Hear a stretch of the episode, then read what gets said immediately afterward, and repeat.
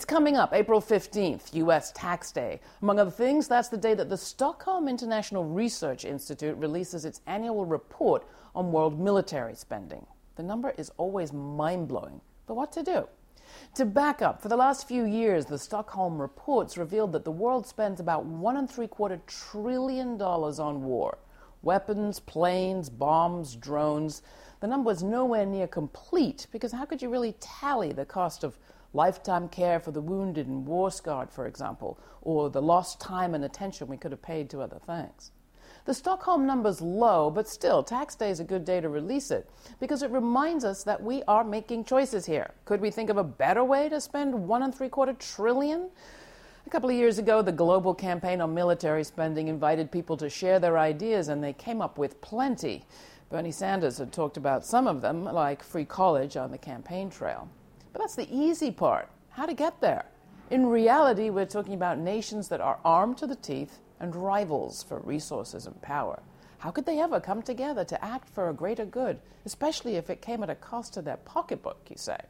Well, they could because they have. We had an example just this year. Remember back to the dead of winter when oil prices were falling and demand was faltering? People were talking about an economic slowdown. Deep in the heart of it, Iran and Saudi Arabia, two rival oil producers and bitter adversaries, cut a deal.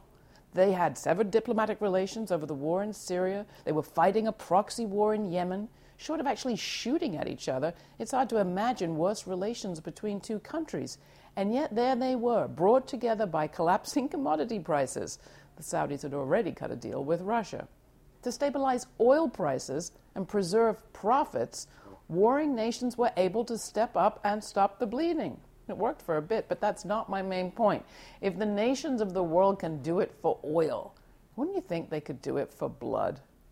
Find out more at lauraflanders.com. You can find our podcast there, and you can write to me. Tell me what you think. Laura at lauraflanders.com. If you're buried in bad news and put off by partisan puff, you have come to the right place. For smarts, not sound bites, in depth conversations with forward thinking people, subscribe right now to The Laura Flanders Show, where all the people who say it can't be done take a backseat to the people who are doing it. Also available as a podcast on iTunes, Stitcher, and wherever you get your podcasts. Join us.